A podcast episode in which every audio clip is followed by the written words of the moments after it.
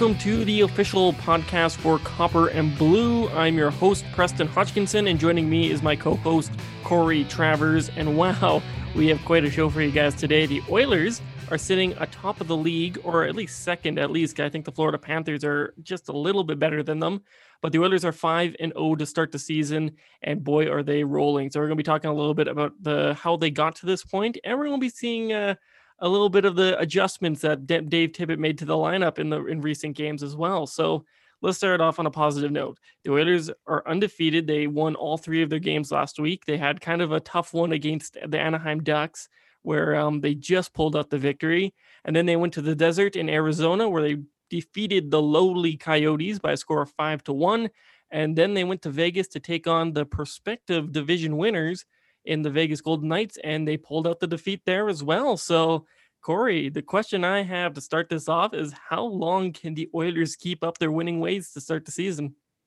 Well, I think uh, I think the answer to that we both know what it is. It's the 77 more wins, and then I guess 16 in the playoffs. So they'll just yeah, win sure. all their games in the regular season and playoffs.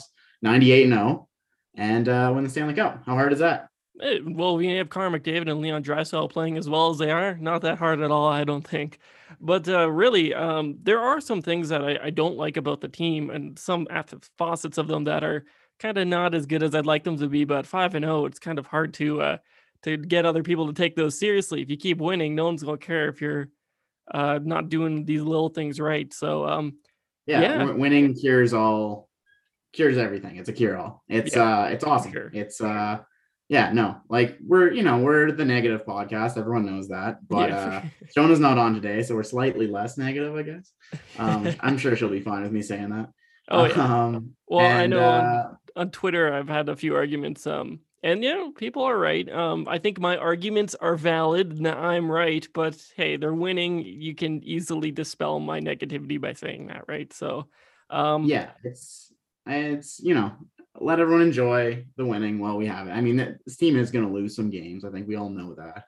Um, but uh, and you know, it's not a perfect team by any means, but it yeah. just goes to show like how important it is to have the best hockey player I've ever seen in my adult life, uh, yeah. probably my entire life, because I, you know, Mario and and Gretzky were a little over the hill when I was when I was old enough to appreciate them. So like Connor McDavid is just on another level. I think carrying this team, Leon Draisaitl as well.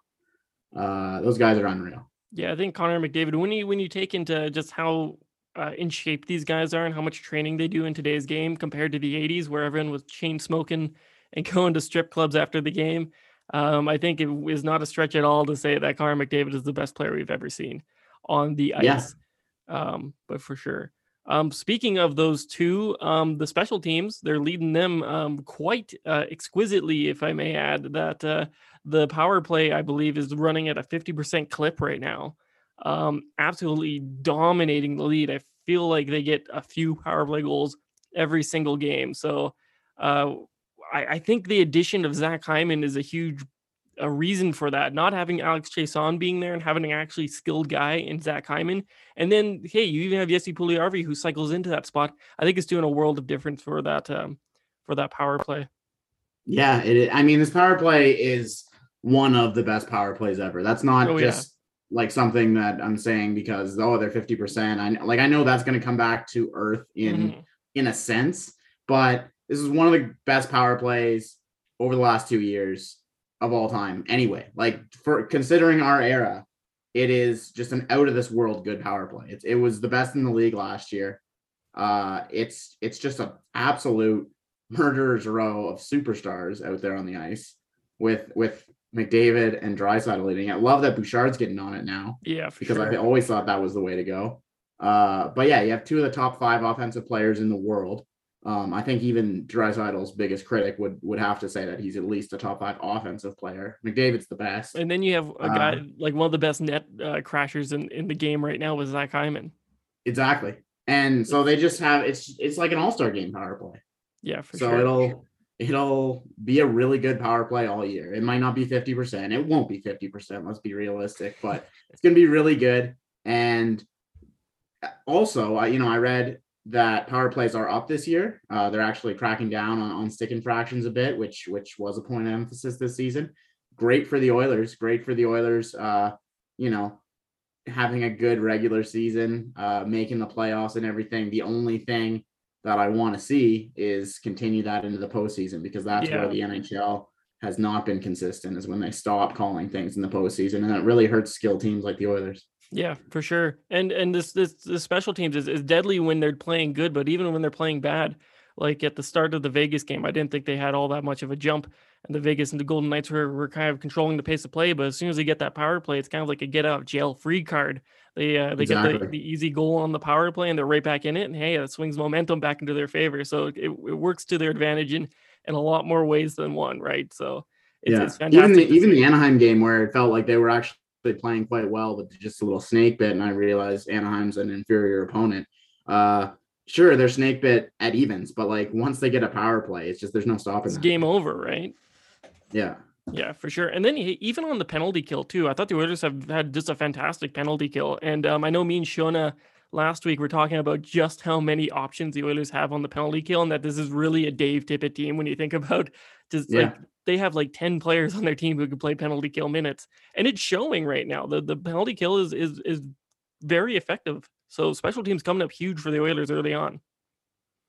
That's great. Yeah, it is. It is a Dave Tippett team. A lot of these guys, you know, Nugent Hopkins, Yamamoto, even like I'm just listing off top six guys. Like those are guys who kind of play a Dave Tippett brand of hockey outside mm-hmm. of obviously the superstars who don't play as much of what we'd call a Dave Tippett brand of hockey, but they don't, don't, really need to play anything. But, play right, exactly. Um, but you know, Connor McDavid and Leon Draisaitl can kind of do their own thing. Yeah. Uh, Draisaitl you know, is a good faith. They're both actually one thing I have noticed, and you know, this isn't the the biggest deal in the world, but they both gotten a lot better at faceoffs over the last few years. And that faceoffs may not be, you know, as important as once thought, uh, but they're very important on special teams. Getting that possession early on a power play and also keeping the opposition from getting a possession early on a penalty kill. So having those good face-off guys is huge for special teams as well. Yeah, for sure. No, absolutely. I've I've seen stats that they're what were they what were they in that that Vegas game? I think they're in the 60 to 70 percentage range in faceoffs, and that's not usually something you see as an Oilers fan. Um, they're usually um, getting beaten the faceoff top more often than not. So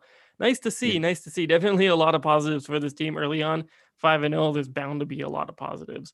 Um, speaking of uh, and McDavid, we've seen a little bit of a lineup shift entering the road trip. Um, it looks like Ken Holland, or not Ken Holland, Dave Tippett finally seen the light and split up Connor McDavid and Leon Draisaitl onto separate lines in that top six. And I tweeted out, I tweeted out, I called this that the Oilers are going to have two of their best games of the season with these guys separated. And I think they did just that. And I thought Dave Tippett was going to do a Dave Tippett thing and move them back to one line as soon as they got home. But if the practice lines on Monday were any indication, it looks like that's what they're rolling with for the foreseeable future here. So, um, how do you feel about that? Because I'm very happy about it. Yeah, it's nice to see. I always think that, uh, you know, I said this in the past that going Draisaitl and McDavid on the same line is a nice option to have when you really need it.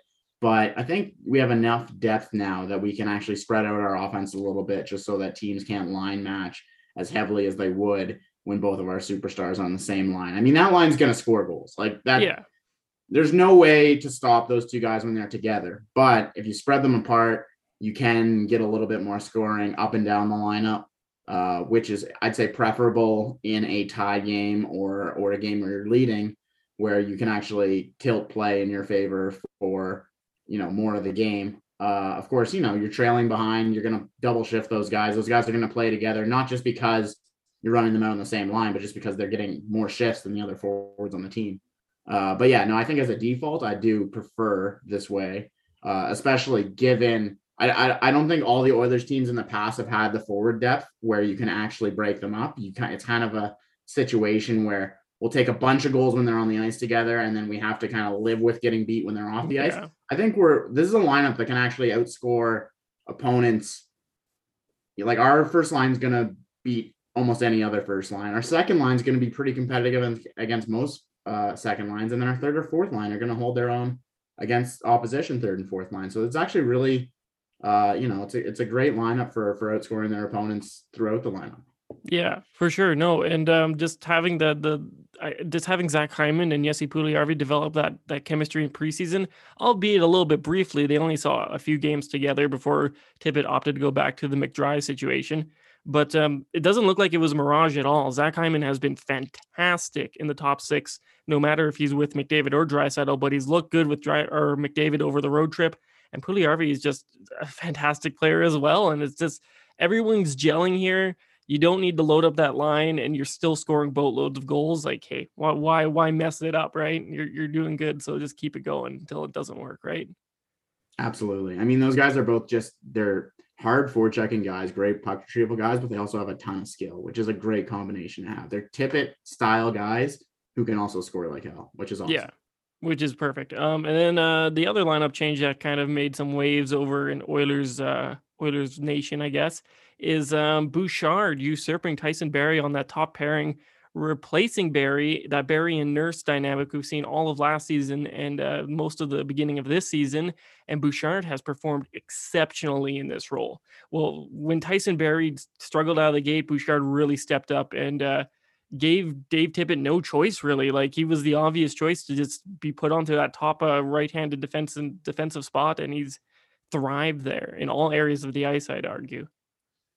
I think it was just a matter of time. I know yeah. I, I, know he's not the best like clear of the front of the net and that type of thing, but I mean neither neither is Barrie. Bouchard does yeah. everything that Barrie does as well as he does, and Barrie's a good defenseman. Like I know we kind of shit on Barrie a decent amount just because I think he was expendable. Like as far as like uh someone who you have to allocate money to, like that's kind of where we he falls short. He's a, he's a good hockey player.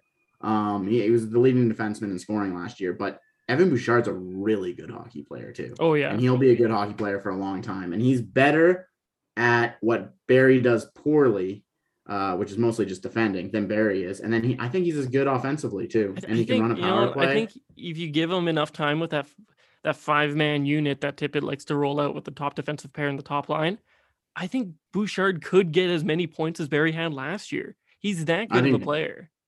Bouchard is one of the best defenseman prodigies to hit the NHL in the last like five years. Like he yeah. is junior pedigree is off the charts. I think Bouchard could be like a Norris candidate. Very oh, soon. for sure. Oh, are you you pulling the Craig MacTavish here on Justin Schultz, calling him a Norris sure. candidate? Yeah. yeah, I'll do it. If Craig um, can say it for Justin Schultz, I sure as hell can say it for Evan Bouchard. Oh, for sure. No, I agree. I'm I'm super high on um on Bouchard, and I think he definitely will um challenge that Norris can uh, that Norris conversation in a, a few years at least. Um, and then going into net here, we've had a little bit of a, a little bit of turbulence here. Uh, not really though. Koskinen um, has stepped into these last three games. He's three and zero oh on the season. Uh, with Mike Smith out, he's been getting a little bit more of assignments. He played both of those back to backs against Arizona and Vegas. Um, Stuart Skinner did get called up in Smith's absence, and while I thought he would get this game against Arizona, he didn't, and uh, I thought that was a little bit weird. You know, Arizona is a team that's not that great. Um, you can probably just beat them on merit. You know, you're just that much better than them. And I thought it just having Stuart Skinner in the net and having that like little extra experience um, would be good for him. But uh, Tippett says no and runs Koskinen um, in both, and he wins both. So can't really criticize it that much because we did get the wins. But uh, I don't know. I thought it was weird that we didn't see Skinner there the, the thing that I was really encouraged by was how good Koskinen looked against Vegas, coming on mm-hmm. the on the back to back after having played the night before, because that's always kind of been a weakness of his. Uh, is that you know, as a guy who who isn't like a, a, a firm number one, like it's not really something that he has to deal with very much. But but in the past, he has been weak on back to backs, and it's nice to see him actually show out and have a good game against a really good team after having played the night before, even though it wasn't a huge test against Arizona. Um, and yet, I mean, Tippett loves his guys kind of in net. Like he he really sticks with whoever his top guy is, and he plays them more than a lot of coaches do. A lot of coaches do that, you know, like a 70-30 or even like a 60-40 split if they've got comparable goaltenders. Tippett really likes to ride his horse, is is kind of seems to be his his mo. So for right now, that seems to be Mikko Koskinen. And I hope that doesn't come back to bite him in in the future. Uh, you know, no no one knows exactly how long Smith's going to be out for. Yeah, I, I, think the the word on Smith was that he was doubtful for Wednesday's game against the Flyers, but uh, Tippett could see him return on the Saturday game against Vancouver. So it's looking like oh, yeah. it's, kind of nearing the end here. But uh, I, in I that case, yeah, we're probably not going to see it too many more opportunities for Koskinen to to get over overworked or anything. Yeah, for um, sure. So I guess you know, w- with that in mind, if you're like, well, you know, he's not, he's, it's not like we're going to be riding him hard all season, so you may as well have him in this back to back. It's not like he's going to break down later in the year because of it. Yeah. Uh, I, I can kind of defend that decision from Tippett there. I would like to see Skinner. I think Skinner's a very good goalie prospect. I don't think we should be afraid of putting him in the net. I think he should. He's probably going to be fine. I think uh, um, the more the season goes, and if we continue this success and like nail down a playoff spot in like the last three quarters of the season, I think um, if there might be a case where we decide to rest the starting goalie, or we just call him up and give him a few games just just to give him that experience, right? When the games don't yeah. really matter that much, and uh, it's, it's definitely a possibility down the line. All right, that's going to be a great situation to be in. And before the start of the season, you know, we weren't having these discussions because we weren't thinking about maybe being in a very comfortable playoff spot with a quarter of the season to go. And oh, we're still sure. really not at the point where we can say, you know, we have to still knock on wood a little bit when we say stuff like that. Mm-hmm. But I mean, it's a really good start. So we get to have discussions like these that maybe we're getting a little ahead of ourselves, but uh, you know, I don't think so. Yeah, for sure. I don't think anyone would have had uh, the San Jose Sharks being second place in the Pacific D- Division uh, a few weeks into the season. So uh, definitely yeah. an unexpected start. And uh, hey, we're, we're, we're favorites to win the division now, right? So that's always good. Um, that's going to do it for the first half of our uh, show here. When we come back, we're going to be talking about the bottom six, which has been playing very well for the Oilers, giving them that much needed forward depth. We're also going to talk a little bit about Tyler Benson and whether he can stick with the Oilers throughout the season or if he will be sent down and have to go through waivers. And then we'll get you some of our weekly predictions, which, if you're a listener to this show, I think you know where me and Corey are leaning on those uh, weekly predictions. So we'll be right back after these messages. All right, and we're back. And starting off the second half of the show here is talking about the bottom six. And one of the most surprising things for me in the bottom six uh, is on the third line, and the third line is, in general has been fantastic for the Oilers to start the year. But there's one player on it that has really like opened my eyes a little bit because I've been a huge cricket critic of him for like I don't know, like a season and a half, and that's Zack Kassian. He's actually looked fantastic in um, the first few games of the season, and he's really making me eat my words. I was on Twitter blasting him, so I don't know if he read that and uh, lit a fire under his ass, but uh, wow, he's been he's been good. I, I gotta say, he's been good. I think uh, if there's any accounts that you're not you're not sure who they are who follow you, it's very possible that it could be a Zack Kassian burner account. um, I don't want to be on the no, side, so exactly. Uh, yeah, I was very surprised by that too, and not just because you know Kassian hasn't been all that great for a little while now, um, but also just because of that scary uh, you know concussion issue yeah. that had come into the year which you know obviously like we don't like you said earlier like we don't you don't want to see anyone play through that i thought he came back maybe like a little early so, yeah so i thought too but i mean just based on his play like i it seems like he's he's fine and he must have passed all protocols and he's playing the best hockey that i've seen him play in you know two years at least i'd say yeah uh, no and it's it really came out of nowhere like he played a, like a lot of games in preseason and he just wasn't a factor in all of them and now the regular season comes around and hey, he's getting a goal here, a few goals over here, and it's making some good passes. It's it's it's, yeah. it's good. He's Can't mixing it up in all the best kind of ways too. Like mm-hmm. he's not he's not fighting, and I think that has to do with his his his head injury. Like he doesn't want to risk it, but he he's getting under opponent's skin and he's making them draw or he's making them take penalties, which uh he he drew one in the uh in the Anaheim game and it's and he also scored i believe two goals in that game he was just yeah. all over the place that was that was by my eye, the best he's played in. I mean, that might be the best Zack Kassian game I've ever seen. Like, he was all mm. over the place that game. Looked great. Yeah, for sure.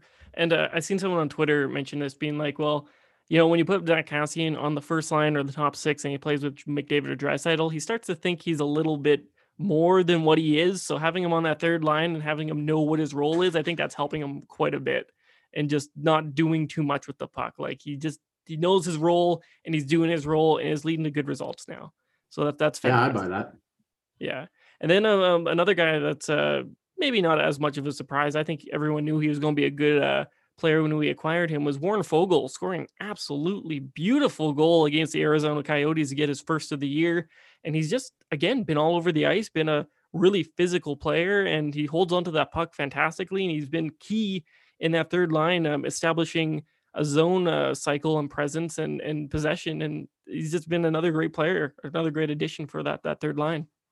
Yeah, it's funny. It's uh we kind of the Oilers forward core this year looks like kind of a lot more like the Carolina Hurricanes forward core from the last couple years, except for I'd say with better top end players. Not that they don't have good players out in with Svechnikov and Teravainen and and all those guys, but um and Aho of course. But uh I you know the Oilers' best players are obviously even better than those players, McDavid and Draisaitl. But then throughout the lineup, just tough guys to play against, uh, tons of hustle, great puck possession, a little bit of skill on every line. Uh, that's you know what made them a contender for the last few years. And now you know Warren Foegele's the only actual Hurricane that we acquired, but just by acquiring a bunch of those Dave Dave Tippett type players who also have skill, uh, with Foegele being no exception, uh, we we look like a really really good deep forward core, which I love. Yeah, for sure. And I know a lot of people will be like, well, so you're coming around on that Ethan Bear trade because Warren Foegele's playing good. Hey, I can I can still dislike the trade. I think um, the acquisition cost is a little bit high, but I can also recognize when Foegele. I can't blame Foegele for the trade, right? He's been a fantastic player, a fantastic addition. I just eh, I don't know if I'd make that trade still, but I can't complain about yeah. his play, right? I, I see that a lot on Twitter, and mm-hmm. you know, I, I even at the time I was like, uh, like I didn't think it was the worst trade in the world, but I, I, I didn't like it. I definitely thought that we lost it, even though I was aware that Foegele was a good player and he's, yeah. he's been very good. I just think you could have got Warren Foegele, and you Relax. didn't have to give up Ethan Bear. It's, yeah, it's, if you really wanted Warren Foegele, you could have got him. Yeah, Bear wasn't no. probably a deal breaker there. Yeah, for sure. I think. Well, I think Warren Foegele wanted out of Carolina, if I'm not mistaken. So they were kind of Carolina was kind of going from a place of weakness there, so he could have probably pushed them a little harder, I think. But hey, that's in the because, past. You know, we're all we're all sunshine and rainbows and everything today because the Oilers are undefeated. But can you imagine this team that we're seeing this year with this deep forward group, but also Ethan Bear is on it? Oh my goodness, Ethan like, Bear and uh, and Evan Bouchard, like. You know, imagine if we didn't even lose Larsson. It would just we'd be a fantastic team. I think yeah. the results would be the same, but we'd be beating these teams even even worse. Um, but uh, hey, who, who cares about that? That that's that's not going to happen. So let's just stay in our reality here for a little bit. Yeah. Um, the third guy on that that that line is the centerman Derek Ryan, and this guy gives me a lot of just um, uh, you know, like a lot of Boyd Gordon vibes, like a lot of Boyd Gordon, Mark Letestu guys. He's that skilled third yeah. line center who can chip in and give you some goals and just be a guy you can rely on, right? So it's, it's nice to like, see. Yeah, you can. Him people could say Boyd Gordon vibes, and you're not sure if it's a compliment or an insult. But I, I like Boyd Gordon for his like first year or so. But you know, yeah, it's just he's uh at, at a time those guys, Boyd Gordon, Mark Letestu, uh, guys like that, uh, you know, go back in the past, and you know, Jim Dowd, maybe someone like that, uh, for for a little bit of older viewers or listeners here. Um, yeah, just guys who get really dependable uh, play a strong defensive hockey, but also have that offensive touch uh, that, you know, maybe it's not NHL top six worthy, but it's not sub replacement level. And you're actually getting quality out of your third and fourth line players. And that's really all you can ask for. Yeah, and the chemistry between, between all three of those guys has been absolutely fantastic to start the season. Um, I think if you really look into the nitty gritty of the advanced analytics, Derek Ryan has been just drive and play both into the, the, offensive end. Like that line has been spending more time in the offensive end than the defensive end, which is something we haven't seen from an Oilers bottom six since I think 2017, 2016, 17, that playoff run. So it's nice to see yeah. that we finally got that depth back.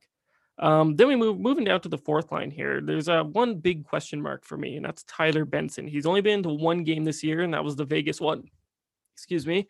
And um, you know what? I just didn't see him make enough of an impact. But then again, that fourth line hasn't really been an impactful line. I don't think they've been okay, but they haven't been as impactful as that third line, right? Which is, you know, it's the fourth yeah. line in the end of things, but still. As we say on here a lot, like there, there's a reason your fourth line, like you you can't expect your fourth line to kill yeah. people because they wouldn't be a fourth line if they were. I mean, yeah, be, exactly you'd just be killing everybody. You'd be going that 98 no that we were joking about at the start of the podcast if your fourth line was an absolute yeah, uh, for sure. Know, murderer's row out there. But yeah, no. Uh Benson, we haven't seen much out of him yet. Uh to be fair, he hasn't gotten much of a look. Uh he is, you know, the concern that we all had going into the season was that how is his play going to work on a fourth line because he's not good enough to be on the top two lines. It's not really the type of player that you typically think of when you think third or fourth line energy guys. Uh, but he does have skill. Uh, you know, I think he can play with a guy like McLeod. Like if, he, if he's out there with McLeod, I think they have enough chemistry we've seen in the AHL to uh to make stuff happen. Uh, but you know, the McLeod doesn't even get into every game, so it's it's a lot to ask to to see both those guys in there together. Uh, the concern I think that we both have here is it's not the end of the world if he were to be sent down to Bakersfield and and season just a little bit more, but if he's just sitting in the press box every night, you know, we have a player with, you know, he's not going to blow the doors off anyone. He's not going to be like a future 50 plus point guy. I mean, that'd be extremely unlikely, but you still hate to see a young player like that just sit on the bench or in the press box in this case and, and not get any experience for an entire season.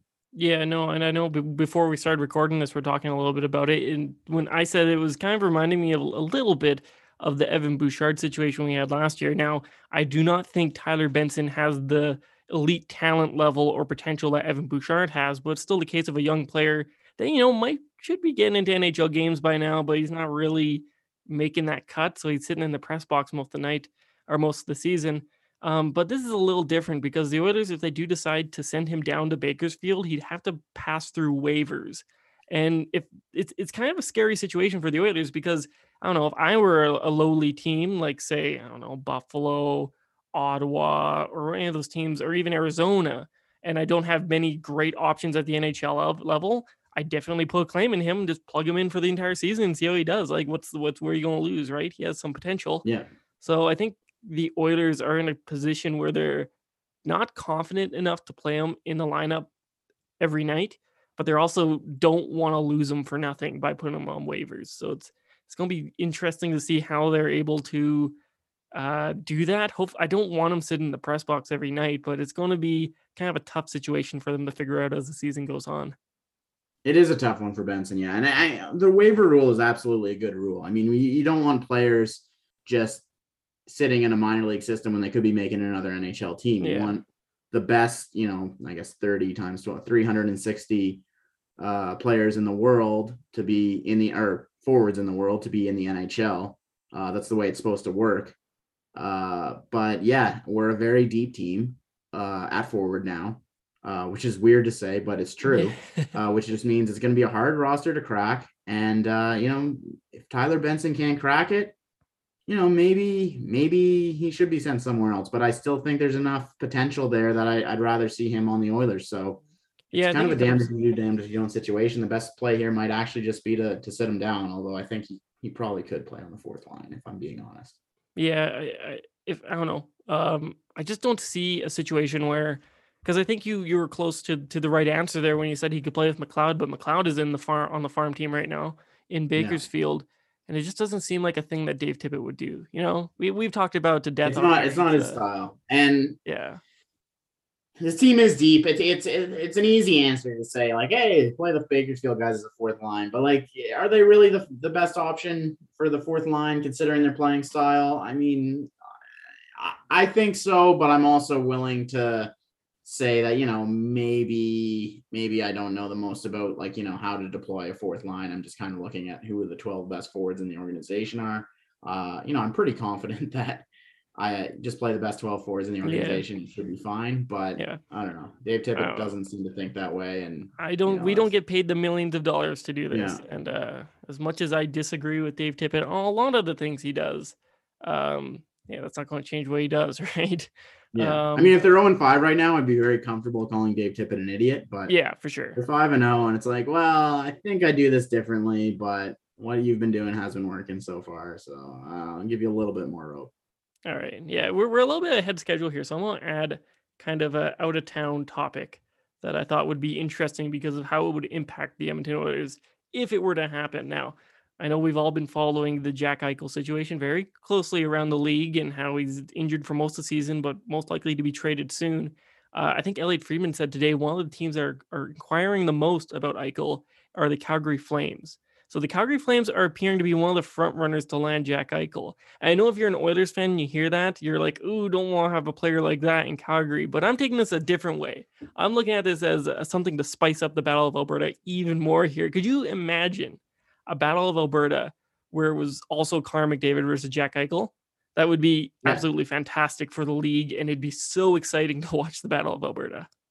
It is fantastic because, oh, I mean, it's fantastic as a rivalry. I, I 100% do agree with the the, the natural knee jerk reaction of I just don't want to see Jack Eichel in Calgary playing us, you know, tons of times, and he's a really good player. Uh, the one thing I will say is that, uh, you know, Eichel McDavid that used to be like a big rivalry. I don't, I might, uh, I don't know how big of a player rivalry that is anymore. I think it's like McDavid is pretty.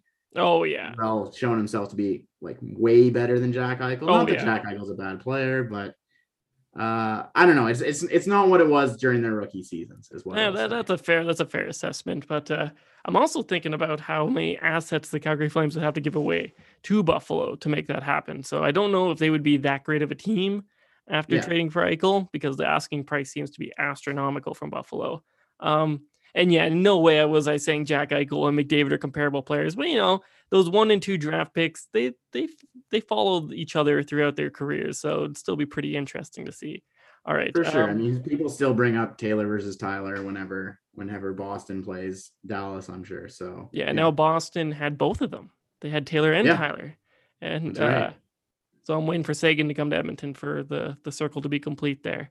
Cool. Uh, so for our last uh, last topic of the day is of course our weekly predictions. The Oilers have two games this week. They play the Philadelphia Flyers at home in Rogers Place on Wednesday, and then on Saturday they head to Vancouver for a rematch of the season opener to against the Canucks here. So um, last week I said the Oilers were going to go five and zero oh in the season, win every game, and they did just that. So why deviate from something that works? The Oilers are going to go two and zero oh this week. They can beat both these teams and I know it's a joke most of the time, but this time I think it's true again. This team is so good that I think they could easily come out with two wins here. Yeah, I mean, we're not going out on a limb or anything. They'll be favored in both games. So yeah, yeah sure. They're gonna win two more games. They'll be seven and zero. Oh. Nice. Seven and zero, and hopefully the the Florida Panthers will lose one, so we'll be the only seven and zero oh team. Because I think as we are recording this on Monday night, the Florida Panthers are six and zero. So uh, second Ooh. in the league. I think we're gonna get the first in the league this week. So I, do I don't think any, any other way we could go here. Uh, yeah, I mean, I can't see him losing. I can't. I can't even imagine a world where the Oilers lose a hockey game. Yeah, not this year. Not this year for sure. Not All right, that's going to do it for this episode of the Copper and Blue podcast. I hope you guys listened. If you want to follow me on Twitter, you can follow me at NHL Hodgkinson. And then for Corey, it's just his name, Corey at Corey Travers. Um, so you can follow us there. You can also follow us on Copper and Blue, which is at Copper and Blue on Twitter as well. So thank you guys for listening, and we'll talk to you guys next week.